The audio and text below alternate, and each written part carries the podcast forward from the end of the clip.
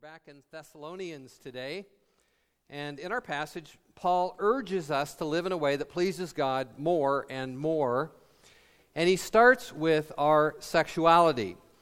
Uh, in the first part of this letter, uh, Paul shared his affections for the Thessalonians, his concern for them, uh, his joy over how well they were doing.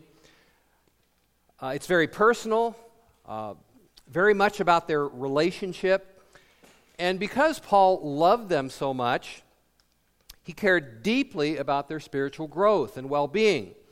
And he measures that by how they are pleasing God or to what degree they are pleasing God. So he begins Finally, brothers and sisters, we urge you in the Lord Jesus to live in a way that pleases God, just as we have taught you you are already doing this, but we encourage you to do so even more and more.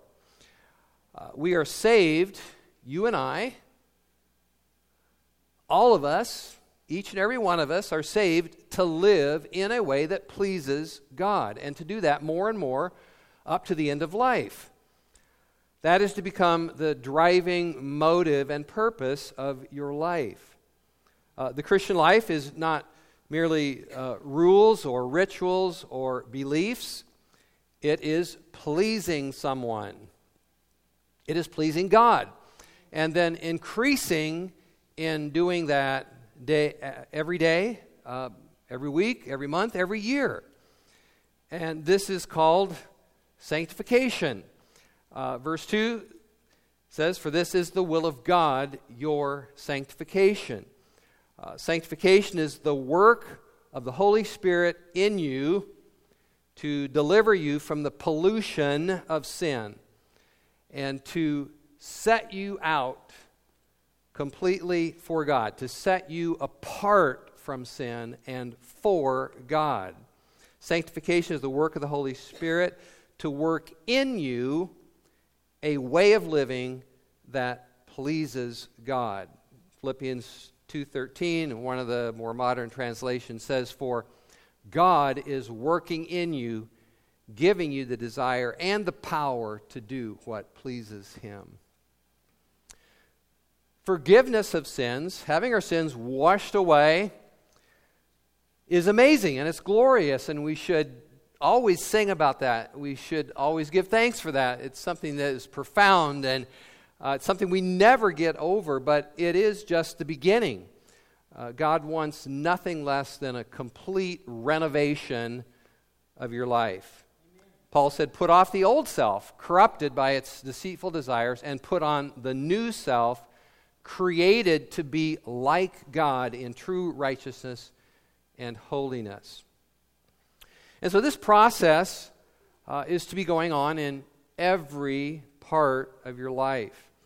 Uh, at the end of this same book of Thessalonians, 1 Thessalonians, Paul prayed, Now may the God of peace himself sanctify you completely, and may your entire spirit, soul, and body be kept blameless at the coming of our Lord Jesus Christ. So, your sanctification affects what you do with your body as we are going to talk about mainly this morning. But it also affects what you do in your attitudes. It, it affects the, the inner disposition of your heart, your spirit, and your soul. It means becoming holy in your attitudes, your thoughts, your desires, your personality. Everything about you is touched by God and made holy by God. And so that's the reason that we are called upon in Scripture to uh, put to death outward sins like sexual immorality, which we're going to talk about this morning, but also sins like uh, cursing, swearing, lying, stealing, drunkenness, gossip, grumbling. All of those outward things, but also inward sins or things of the spirit and soul. We are to put to, put to death things like pride and jealousy uh, bad attitudes, uh, self pity, bitterness, and so on. And then we increasingly and more consistently manifest the fruits of the Holy Spirit, things like love and joy and peace, gentleness, kindness, as well as other things like giving praise, learning to worship God, walking in overflowing gratitude and thankfulness, and, and so on. It's a transformation of your body, your soul, and your spirit. The Christian life is not just a matter of cleaning up a few big, outward, or more noticeable, noticeable, noticeable sins or bad habits or addictions, and then just kind of settling for that. Paul uh, makes it clear that you can, that we can, and should grow in pleasing God more and more. Uh, it's a sad thing, but some can be in church for a long time and still think and talk and live much the way they did at the very first. And I just, that's a problem. You know, it's, it's not right, as James would say, these things ought not to be, brothers. Uh, so we want to be uh, passionate about pleasing God more. We want to be passionate about becoming sanctified people. Uh, we want to be passionate about being becoming holy uh, people for God. Now, one of the things that helps us know what pleases God is teaching or instruction, and that's what Paul said here in verse 2 For you know what instructions we gave you through our Lord Jesus Christ. And there's an underlying assumption in this whole passage that we're going to teach you this morning that this is, this is stuff Paul already taught them. Uh, he was only with them some uh, scholars think at the very most for six months, some think shorter than that. But he had already taught them all this stuff about sexual purity. Uh, he, so he says, For you know what instructions we gave you through our Lord Jesus Christ. So we have the inward leading of the Holy Spirit and the outward instruction of the Word to tell us what pleases the Father. And Paul said the Lord Jesus Christ is the source of this instruction.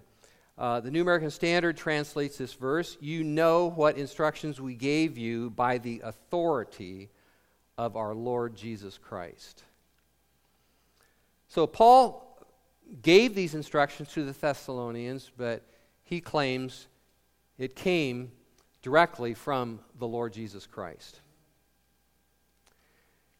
And all of this that we've just covered so far, all of this is really the build up to the, to the, the first main or the first major exhortation of this letter, which is in verse 3. Uh, For this is the will of God, your sanctification, that is, that you abstain from sexual immorality. All right, we're going to get into that in detail, but I want to say a few things just to preface that. Paul is not teaching against sex, he's preaching or teaching against Im- immoral sex or unlawful sex. God created us as sexual beings, and that is what we are. And God said, That is good. Uh, he made you a boy or a girl, a man or a woman. And in the language of Genesis, He created us male and female. And he said, Go, be fruitful, and fill the earth. Uh, God designed us for sexual pleasure in marriage. And through the beauty of the sexual relationship between a man and a woman in marriage, babies would be born, and the earth would be filled with people. And God commended that. He, he, he, well, he, he commanded that, and he commended that. And he blessed it. He said, It's good, it's holy. But without Christ or before coming to Christ, people generally get into sexual immorality of all kinds. Our sinful human nature manifests itself by resisting, ignoring, or rebelling against God's commands concerning sex. So, this is an area of life that must be transformed when a man or a woman or a young person comes to Christ.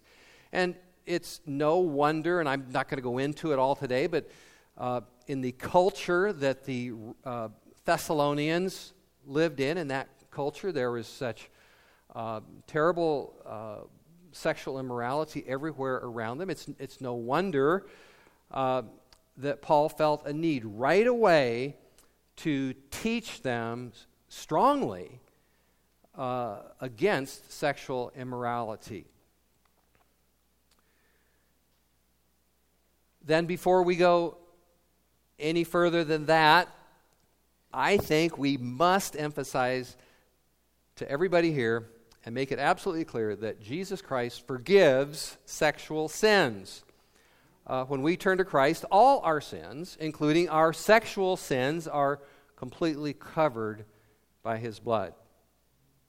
Been listening to an audible book uh, by or about John Newton. John Newton, of course, everybody's probably heard of him, or if you haven't heard of him, I know for sure you've heard of the song he wrote, Amazing Grace. And it's, it's, a, it's a wonderful song about how God saved, as John Newton puts it, how God saved a wretch like me.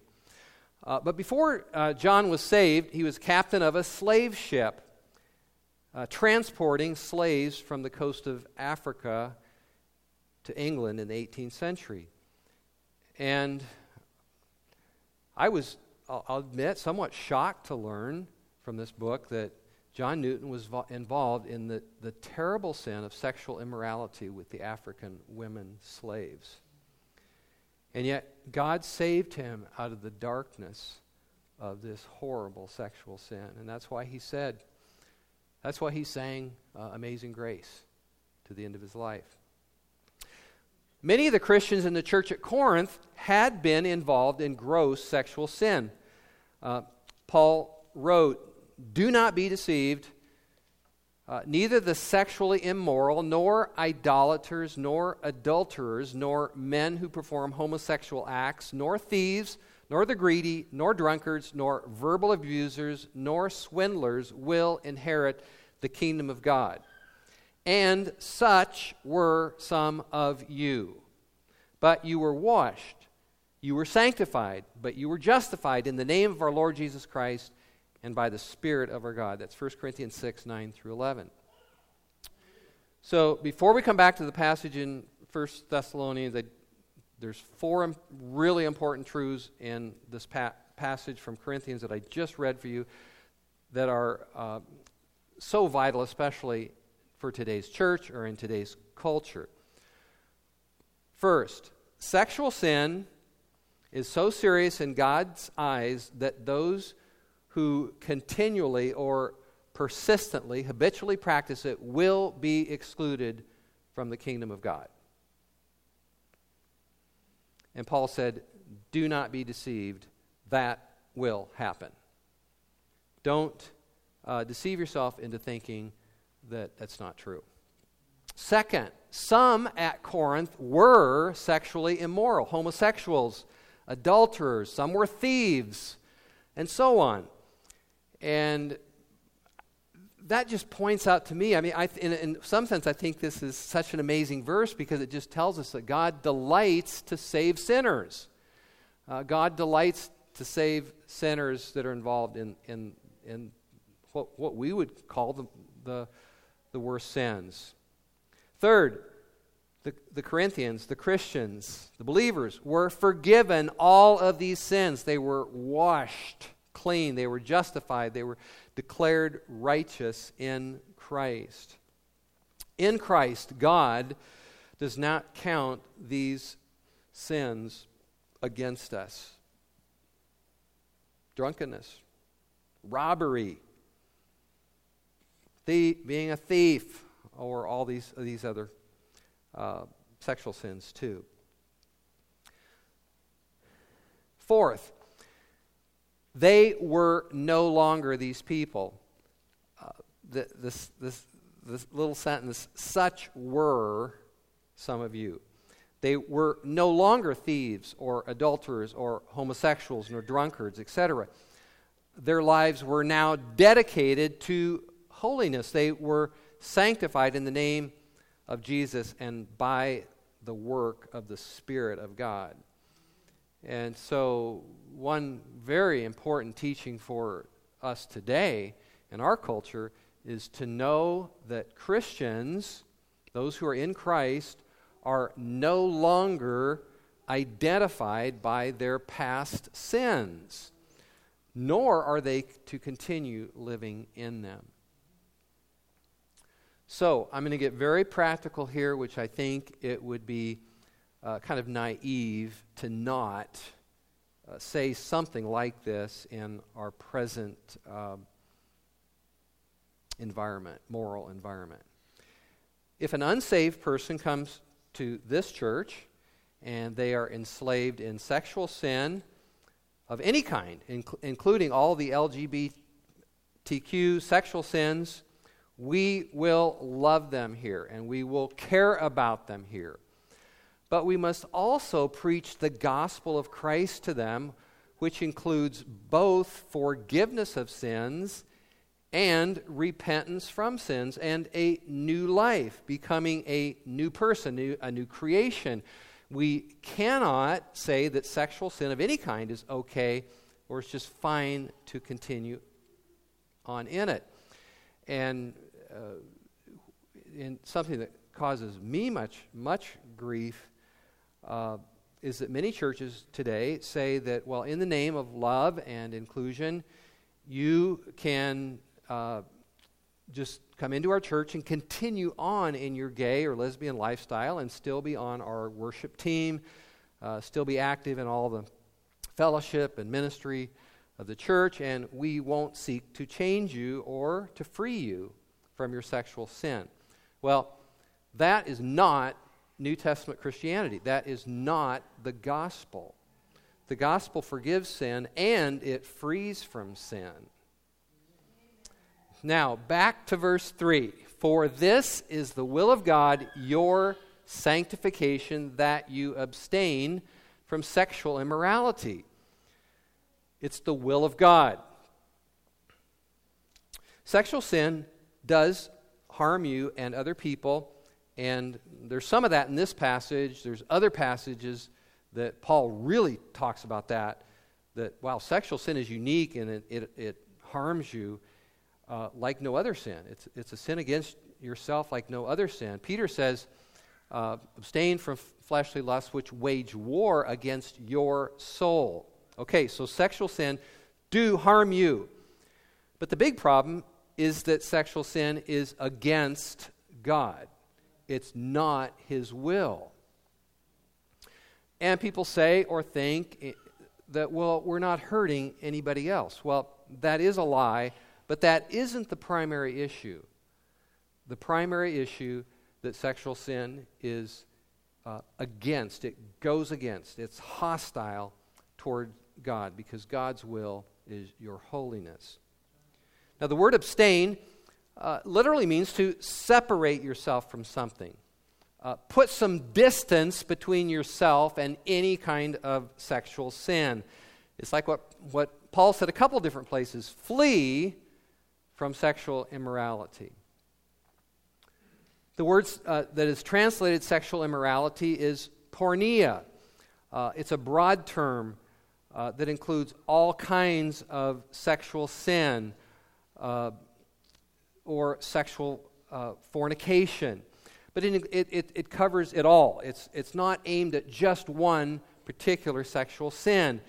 Uh, it includes adultery, homosexuality, uh, pornography, uh, having sex before marriage, uh, which we euphemistically call living together in our culture. Uh, but it, in the Bible, it's called uh, fornication or porneia. Verse 4 This is the will of God that each of you know how to control his own body in holiness and honor, not in the passion of lust like the Gentiles who do not know God. All right, so this is written, this letter, this instruction is written to the whole church. But it gets very personal, or I should maybe I should say Paul gets very personal. He says, each one of you should control your own body. Uh, control, and he says, controlling your own sexual desires, your own body, is, is it, it's contrasted to the out of control sexual passions of lust common among the Gentiles who do not know God. Now, when Paul used the term Gentiles here, he's just talking about the unbelieving world, the unbelieving culture, people who do not know God. And he says, You and I, as believers, we are to learn. And I'm not saying it's easy. And Paul isn't saying it's easy, but he's saying we need to learn to how to control our own bodies in honor and in holiness, not like people who do not know God. Because they just they they just live out of control. They do whatever their passions tell them to do, basically. It's interesting that he says, control your body in holiness and honor. Uh, we've already said that, that sex between a man and a woman within marriage is holy and honorable. Uh, sex outside of the beauty and safety of God's plan is unholy, and there's dishonor or shame with it. And again, I come back to this phrase uh, that this control over our bodies is not like the Gentiles or people who do not know God, the unbelievers. And Paul adds this, I believe, because he, he knows fully that his instructions to the Thessalonians, his instructions are completely at odds with the Gentile culture in which they live. So he's saying, I want you to live this way, not like the Gentiles in your culture. We are marching to the beat of a different drum because we take our views on sex from God, not from the culture. We are to control our bodies in a way that is so different from the unbelieving world. Uh, and this is hard, partly because we do have sexual desires, and there's a temptation to fulfill those d- desires outside of the bounds of God's will. But this call to sexual purity is also hard because of the, of the, of the power of the pressure to conform to the Gentiles. The, the pressure to conform to the culture, the pressure to conform to those who do not know God. And that's that's why Paul, in another place in the book of Romans 12, 1 and 2, said to present your bodies. As believers, now that we know all the mercies of God, by the mercies of God, I urge you to present your bodies as a living sacrifice, holy and acceptable to God, and do not be conformed to this world. And that's essentially what Paul is telling the Thessalonians. Uh, he says, hey, God's called you by His mercy and grace. You belong to Jesus Christ. Your lives, your bodies, everything about you belongs to Him. And so that means you are no longer going to live like the rest of the people in the world in which you inhabit. Uh, verse 6 It is the will of God that no one transgress and wrong his brother in this matter. I'm going to say it uh, as boldly, but uh, as respectfully as I can. As, but but I, want, I want to be direct here. I think we have to be direct here. Sex before marriage, sex outside of marriage, pornography, homosexual relations, all wrong other people. Uh, the New American Standard says, let no one defraud his brother in these, in these matters. Uh, sexual sin takes advantage of or cheats or defrauds someone else. Uh, the adulterer defrauds his spouse and children. Uh, premarital sex defrauds your future spouse. Uh, consenting adults, which somehow is supposed to be okay, but consenting adults pull each other into spiritual death and judgment. Uh, people defend sexual sin by saying, but we love each other, so it's got to be okay. Uh, but sexual sin never is seeking the highest good of the other person. It is pulling them into sin against God, it's causing them to stumble. Uh, becoming partners with someone in sin is, is not loving them, it's never loving them. Verse 6 goes on Do not transgress or wrong your brother in these things, because The Lord is the avenger in all these things, as we told you beforehand and solemnly warned you. If, if you think Paul's already been strong enough and he's, and he's going to back off, uh, no. He, he just takes it on to the next level. Because the Lord is the avenger in all these things. Uh, human courts won't punish anybody, at least today, for sexual sin, but the Lord will. He is the avenger of sexual sin. You might say, wow, that's strong or that makes me afraid. Well, I think it's supposed to. It's supposed to strike a certain kind of godly uh, fear and reverence in you. Do you really want the Lord to take action against you? Do you want to jeopardize yourself like that? Paul said this is a solemn warning. And so if, if I did not present this as a solemn message, uh, I would not be being faithful to my God and my Lord and to the Word of God. So it has to be. And we have to just preach and teach exactly right what, what, what Paul says here. It's, again, it's not just Paul, it's not just me, it's the authority of our Lord Jesus Christ. God is the avenger in all these things. Uh, God always takes the side of what is right and just and true. You know, Peter said God is opposed to the proud. Well, Paul's saying here God also opposes the sexually immoral. He avenges what is against his kingdom. God defends his kingdom and his righteousness, and he, he avenges what is against it. He will not bless sexual immorality.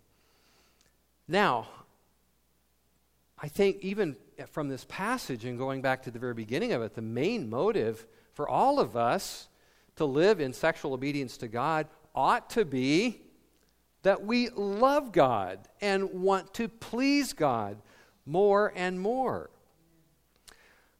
But if someone chooses not to be compelled by that, uh, there are fearful reasons to keep you from sexual sins. Uh, the writer of Hebrews wrote to, to those believers, Jew- Jewish believers scattered he's, about, he said that uh, the marriage bed is to be held in honor. Uh, but f- he said, fornicators and adulterers God will judge. Uh, generally, I, I think as a pastor, I, I feel like I'm called to be very, uh, very gentle um, in, in calling people to live their lives for the Lord Jesus Christ. But I have no problem giving a, the strongest warning to someone who claims to be a Christian but who is engaging in ongoing sexual sin. Uh, there is mercy and forgiveness for the one caught in sexual sin, but the one who is walking in negligence of God's instruction uh, ought to be warned.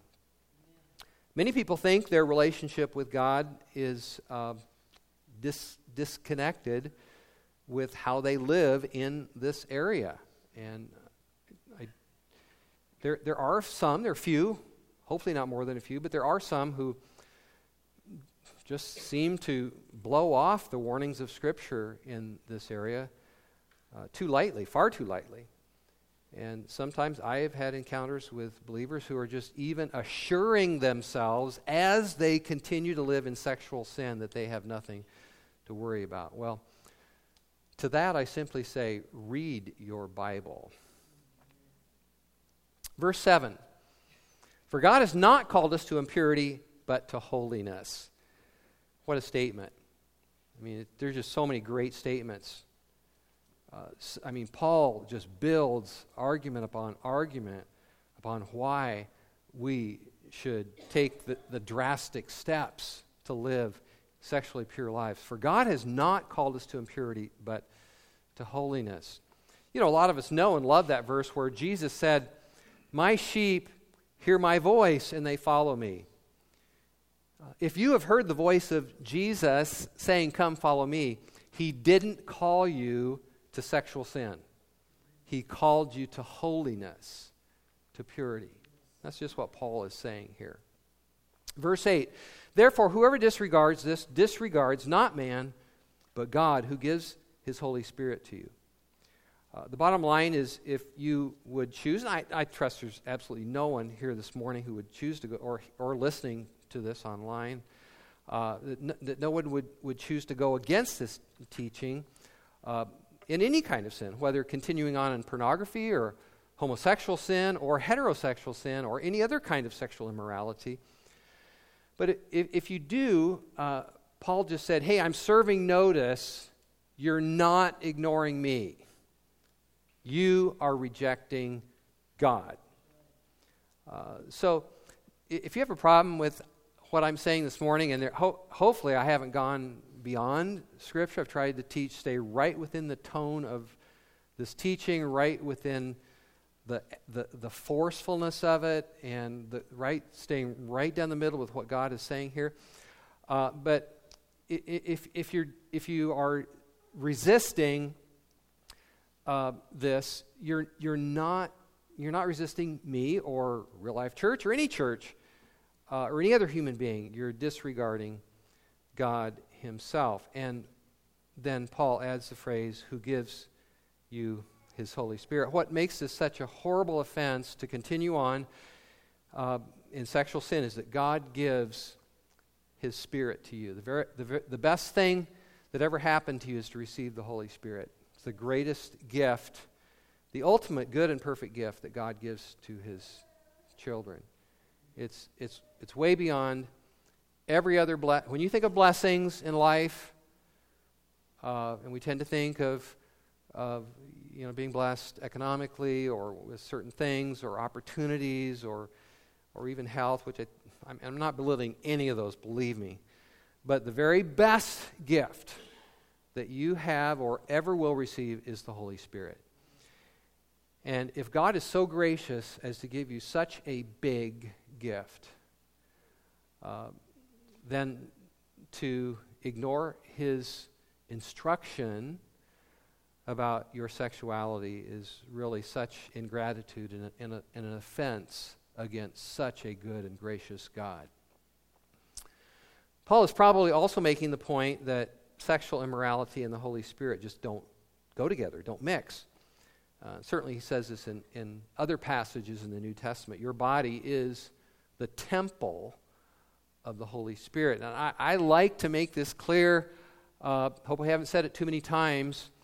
But it's, it's not just your mind that the Holy Spirit lives in, or your heart, or even your inner person somehow, although all of that is true, your body is a temple of the Holy Spirit. And that reality must grip you to walk through the sexual filth of this world. And really, that is one of the main things. I mean, there's a lot of other things that Paul g- gives us here, but it's one. It's just knowing. What's that song we sang this morning? Old one. I loved it. Your holy presence living in me. Is that the phrase? Is that the word? Man, that has that. We have to know that your holy presence living in me. That is the greatest safeguard against sexual immorality and temptation. And we do we do uh, live in, a, in a, just a, a, a, sexually perverse uh, world. There's just so much sexual filth and perversion and rebellion against God. So, yeah, let's be people who know that His holy presence lives in us and walk. Uh, walk in purity because of that. Now, apparently, uh, apparently, from what Paul said, the Thessalonians were already pleasing God, at least in some measure, in this area. And he said, he said, You guys, you already are doing this. Said, You already are pleasing God, but now I, I urge you to excel still more. All right, I want to leave you with a, with a very clear uh, understanding or impression that, that you would go away from here knowing that, that you can please God. Okay? You can please God by keeping yourself pure in this area, by abstaining from sexual immorality. You know, I, one of the things I love about uh, Thessalonians is that throughout the book, Paul's going to teach us that what we think are little things are really the, the will of God and the things that please God. What's he say later on in the book? This is the will of God that you pray without ceasing, that you give thanks in all things, that you rejoice always. Here, for this is the will of God, that you abstain from sexual immorality. Sometimes we think we have to do something so spectacular to, to, praise, to please God uh, that we have to uh, go be a missionary. There's nothing wrong with that. Praise God for those who go and serve. Needed. But, uh, or we think we have to accomplish some great task. But you can please the Lord your God. You can please the Lord Jesus Christ by keeping yourself pure in an impure world. That matters to God. And it's, it's one of the important ways that you please God. Let's stand and pray.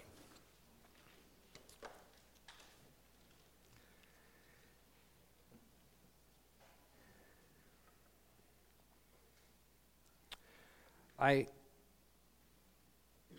I'm sure, uh, I sense that uh, this has not been an easy message for uh, some of us to hear.